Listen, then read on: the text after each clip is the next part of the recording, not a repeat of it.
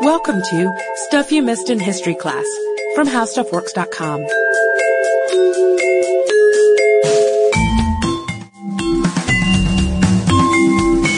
Hello and welcome to the podcast. I'm editor Candace Gibson, joined by staff writer Jane McGrath. Hey there. Jane, we've got a pretty hot button issue to talk about today propaganda. And propaganda isn't just I want you posters featuring Uncle Sam. It has a dark side too. That's right. It does have a dark side. I think it's most known for back in World War II with uh, Hitler and his propaganda machine.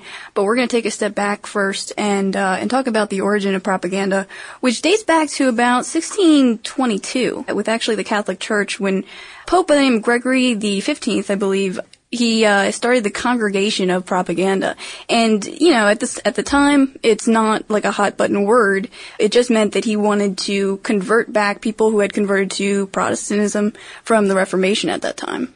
Exactly. So it was a type of missionary work, really, and you may not think that missionary work is synonymous with propaganda, but when you take the term propaganda and look at it in a nutshell, you can see that, you know, it does fall into the big umbrella, and essentially propaganda is a type of media, whether it's print or broadcast, that's used to convey a message to persuade someone to do something, and it could be good or it could be bad. When you're trying to convince someone to act in a way that would benefit himself or herself, then, you know, you could say that that propaganda isn't too harmful. But if you're trying to disseminate information that's really one-sided mm-hmm. and you're not sharing all the facts, and ultimately if you persuade a person to act a certain way, it's going to be detrimental to him or her, then you've got a case of bad propaganda. And if we're dancing around the issue of what exactly is propaganda, is because it is such a widely disputed definition. Like, scholars like dedicate their, their academic lives to defining propaganda. So, you know, we have to take this talk with a grain of of salt of what is propaganda. It's different things to different people. Yeah, and we know that origins of propaganda may stretch back as far as biblical times when an Assyrian king actually used fear propaganda, which is a type that we'll get into in a second, to wage the surrender of the kingdom of Judah. And there are some scholars who say that Caesar may have used propaganda to bolster his reputation. So ultimately, Jane is going to get into a really interesting story about propaganda, but before we can get there, we're going to cover some basics so that you guys can have a better, more scholarly understanding of what propaganda is. And I think that a good place to start just to get you guys thinking about that is to tell you about a few different types of groups that use propaganda today. So think about the last anti-smoking commercial you saw or a safe driving campaign or maybe some of you out there are high schoolers and there's someone who comes right before senior prom and, you know, brings a smashed up car into the quad that someone who is driving drunk, you know, got into an accident with. This is propaganda. It's a, it's a visual technique. It's an oral technique, something to convince you to act a certain way. And it's not just anti-something groups. It's businesses, it's political groups, it's governmental organizations, it's political candidates. Certainly all yeah. of you out there heard a radio ad or saw a television spot back you know, before the November elections. Yeah, we're everywhere. coming right off of this time where like we are just inundated with these political messages, commercials every two seconds for this candidate or that candidate. All of this is propaganda, and, and you're right to mention uh, we usually think of propaganda as these sort of political messages, but of course everything from anti-smoking ads to anti-drinking ads, et cetera, et cetera. And don't confuse propaganda with advertisements. You have to think about who's disseminating the message to you, who is trying to get you to act in a certain way, and we'll get into a couple of different different ways that you can tell advertisements from propaganda. So now let's talk about some different techniques that people use with propaganda. The first one is usually associated uh, with propaganda is called name calling. and that's exactly what it sounds like, you guys. Yeah, it is. it's, it's basically from the schoolyard, you know, when you used to call someone a name. And basically, uh, people say that you can do this, or people usually do do this, when they want to take the focus off of themselves and they don't want to answer a question directly, they don't have a, a very good argument to return with, and so they just turn it on the their opponent and they call them something like a hypocrite or a traitor. Yeah, and it's really effective. And to harken back again to the November elections and the campaign, we saw a lot of name calling surrounding Barack Obama because it was really easy to throw terms into the into the mix, like you know he's a terrorist or you know mm. he's a, an Arab or a Muslim. These are some of the terms that people use to name call him. And a lot of the people who were calling him these names did it out of fear or essentially miseducation of, of who he really was. It's a, a cheap and easy and direct way to get the side rallied against someone. Yeah, that's right. And you bring us to another version or another method for using propaganda, which is fear. And you can see this a lot. I mean, not to say one way or the other about uh, about global warming, but global warming proponents who want us to start paying attention to the issue uh, will use fear um, in terms of saying, look what will happen to our society, the planet in general, if we don't act. All different kinds of uh, of movements use the uh, force of fear to get people to come to their side. And that leads to another good one, and that, well, not a good one necessarily, but one that's analogous to it, and that's the bandwagon technique. And the idea is that you convince someone, well, everybody else is on this side, don't you want to be on this side too? And it plays on the human emotion to not want to be left alone in the dust. So if you know everyone is going to vote a certain way, or everyone you know believes in global warming, then why not jump on the bandwagon? You be part of it too. That's true, and the idea of wanting to be like everyone else uh, brings us to another one that we call plain folks, where elite, lofty politicians can can try to identify with the average ordinary person by making him or herself uh, seem like they're just ordinary. Exactly. And if you guys remember an earlier podcast we did about Eva Peron, we mentioned that she spent a lot of her time going around Argentina kissing babies, cutting ribbons at, at grand openings and things like this. And this is, you know, politicians around the world use this technique because it's a way to be a part of the mass. And how many pictures have you seen of people running for president or people who are presidents? Um, oh, I don't know, say jogging to McDonald's for breakfast or lounging on a fishing boat. It's a really good way to keep in touch with the common man when you're not exactly common. That's right. And another method kind of related to that is the idea of transfer, which is taking like a symbol or something that most people like and transferring it to your own cause. I, I correct me if I'm wrong, Candace, but I kind of associate this with the bloody shirt sort of method in terms of calling on emotions that people already have with one thing, like, uh, you know, the death of a hero or something like that, and bringing it over to their own side and saying, if you, if you feel anything for this fallen hero, then you have to join our side sort of thing. Oh, definitely definitely. I think that is okay. applicable. Or anytime you see again, we we keep coming back to political office, but it's just such you know a, a, salient point.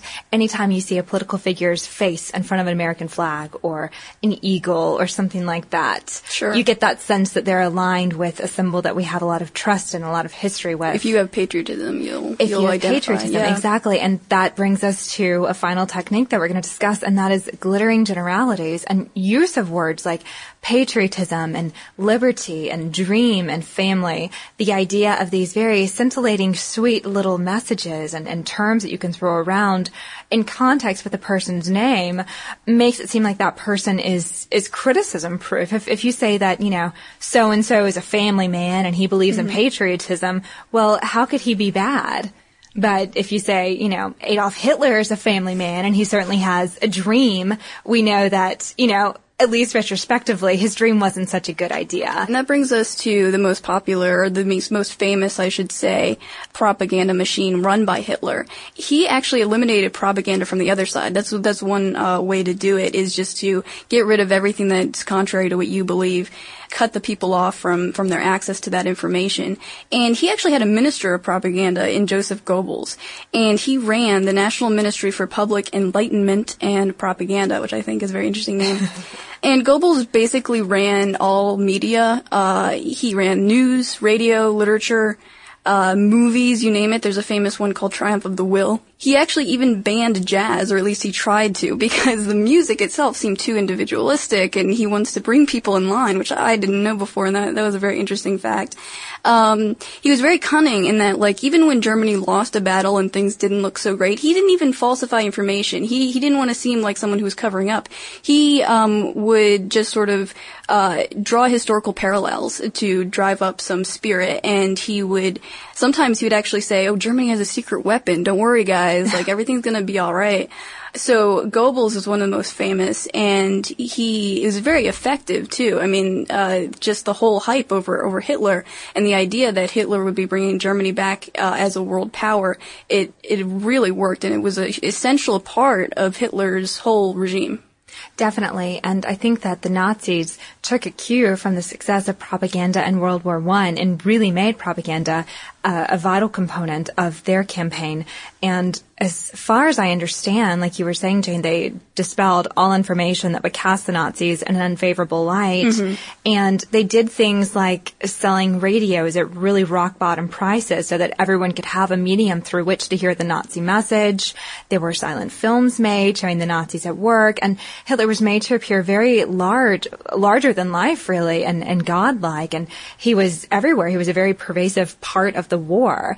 And on the other side, if, if you were with the, um, the Allies, you could see that it worked pretty well to use Hitler in a way to motivate people back home to act in favor of the war. Say you were trying to ration. Um, there were a couple of U.S. World War II posters that said things like, um, uh, waste helps the enemy, mm-hmm. or they were trying to get people to conserve fuel by carpooling. And so there was this one poster of a guy in a, in a kicky little car, and he's got this um, ghost of a figure next to him, which is clearly supposed to be Hitler. And the line reads, "When you ride alone, you ride with Hitler." That's awesome. and another one of my favorite ones was trying to encourage women to get a wartime job while the men were away. And so it shows this very glamorous looking woman looking very forlorn and staring into the distance. Um, and the line on that one reads, longing won't bring him home any sooner. Get a war job. Just, you know, and, and propaganda like that sort of makes you feel good because you yeah. look back and you remember when and you, you can imagine that people were really, you know, bucking up and, and working hard to, to feel patriotic and get the country through the war. And I think that's one of the reasons that propaganda like that today is sort of an art form. You know, we can look at it as a piece of art and study the color and the way that the figures are drawn and how art is used versus photography. And we see photography being used in propaganda from this time too, especially when, um, I guess the, the people, the masterminds behind the propaganda wanted a really visceral image to really drive the fact home that people were dying out there. Mm-hmm. And so you can look back at World War II propaganda and see different levels of I guess, of seriousness and, and appeal to people, trying to get people involved. Yeah, it's interesting you mentioned art. That's one thing I find really interesting about propaganda. And like it calls back to an earlier podcast we did on Rosie the Riveter. Uh, they, they brought in Norman Rockwell, uh, to paint a very famous image of of uh, Rosie. Um, but also you look at art in terms of literature, which I find interesting. You take a look at Harriet Beecher Stowe's Uncle Tom's Cabin, for instance, one of the most famous pieces of propaganda, anti-slavery propaganda, and books like Marx's uh, Communist Manifesto, obviously. Or um, even Mein Kampf. Yeah, yeah, incredibly um, influential. And actually, I was going to say about Marxists, um, later Marxists that came after Karl Marx actually defined propaganda as uh, the reasoned use of historical and scientific arguments to indoctrinate the educated public. And they contrasted this to what they called agitation. Agitation to them was using half truths and like more underhanded ways to exploit the uneducated. Mm-hmm. And I find this an interesting um, differentiation, but also they they came to the conclusion that they needed to use both of these things in order to succeed at all, and they put it together. They actually called it agitprop. interesting word, but it was just interesting that they knew that they needed to go after the educated and uh, and the uneducated through underhanded means in order to succeed at all. Well, that's really smart because you can get the uneducated people on your side using techniques like the bandwagon method or glittering generalities. But if you're going to go after college educated people who pride themselves on being independent thinkers and being able to think above the average man, you're going to need a more surreptitious means or else you're going to have to appeal to ide- ideological precepts that no one can argue with. And yeah. that's what's so interesting. You brought up Uncle Tom's Cabin. I, I read that back in grad school. And if you look at, you know, the, the style of prose and the level of vocabulary used, it's pretty basic. Anyone could get through that book, any yeah, level true. of reader. It's yeah. really long, but mm-hmm. you can get through it. It's written very simplistically. And there's something very beautiful about it too, and it's certainly a touching story, but it's meant for any reader. And it brings to mind the idea of it's speech communication 101, a, a pathos appeal and an ethos appeal. Are you appealing to someone's emotions or are you appealing to someone's ethics? And I think it yeah. takes two different types of intelligence to relate there. And it helps if you've got both, mm-hmm. but if, you know, if you're trying to get a, a wider audience, I think an emotional appeal is usually the quickest way. And that's when you see people, even like anti-abortion protesters sitting on the street corner holding up a sign of a, a fetus or a, an arm or something that's, you know, sort of gory yeah. that really gets you right yeah. then and there. Sure. Yeah, and it's interesting. I mean, if we're going to convey anything in this discussion of propaganda, I think it's the idea that propaganda can come in so many different forms and for so many different purposes. Um, I know one uh, topic that you're interested in, Candace, is the idea of the cult of Jonestown, uh, which, you know, the, the article we have on site actually mentions drinking the Kool-Aid, and that comes from, from this cult of convincing people just to, um, to drink poison, basically, out of propaganda, and that's, that's pretty effective. It's amazing what people can be convinced to do if words are spun and messages are spun in just the right way. And mm. at least in the United States, we should be very grateful for the fact that back in 2005, the George W. Bush administration signed into law the Stop Government Propaganda Now bill. Essentially, this bill made it unlawful for TV reporters to take money to spin a story and also any messages that are disseminated have to clearly state who's funding them. And the idea is that um, government funds can't be allocated to pay for propaganda. That's right. And this came out of some scandals, I think, right, uh, of governmental agencies paying TV reporters to actually skew messages towards um, uh, what they wanted to convey to the people.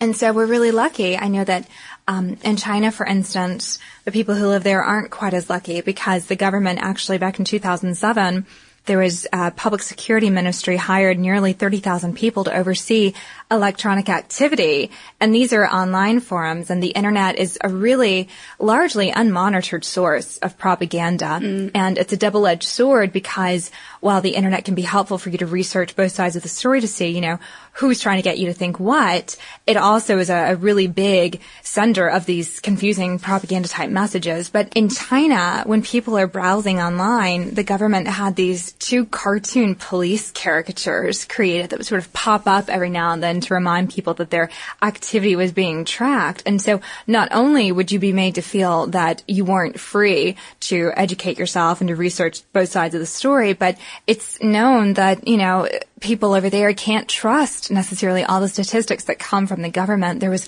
one case where really heavy rains one summer had flooded parts of, of different villages and towns, and there were a lot of deaths from drowning, and the government released a statement that only 30 or so people had died, and that clearly wasn't the case because a grocery store had been flooded, and at least a hundred of people had died in that wow. disaster.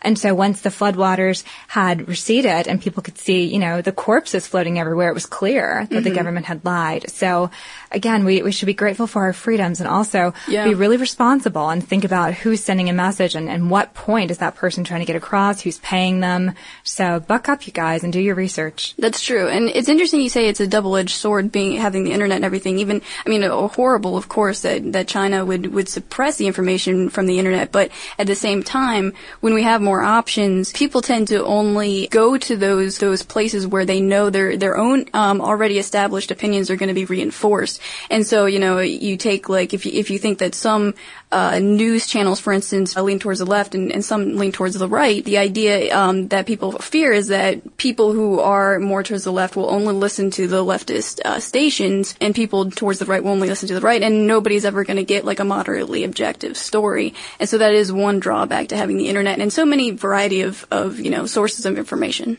Right. I, I agree. Variety, it, it, can be bad as well as it can be good. And I know that that was an issue that even came out with the 2008 elections. There were a lot of uh, criticisms thrown out against the media for not being objective and uh, portraying the two presidential candidates and even leading up to the, uh, the Democratic National Convention, the portrayal of Obama and Clinton respectively and how things turned out there. So a lot yeah. of hubbub. And I think that this year especially, and even during the first 100 days of the administration, the media is really going to be called to task to be fair and to be objective. I think it's easy mm-hmm. when you mm-hmm. have a young president in office who has such a beautiful family and who's capable of such great things and the country's going through a hard time, I think it's easy to sway one way and to give out, you know, really excited, hopeful messages, but you can't overlook the facts. So True. it'll be interesting to see what happens. And as always, when you guys are reading your newspapers and reading your internet news sources and listening to the news on the radio and TV, just be careful and think for yourselves. And be sure to visit our website to get more information on propaganda and some other historical figures that we've discussed on howstuffworks.com. For more on this and thousands of other topics, visit howstuffworks.com. Let us know what you think. Send an email to podcast at howstuffworks.com.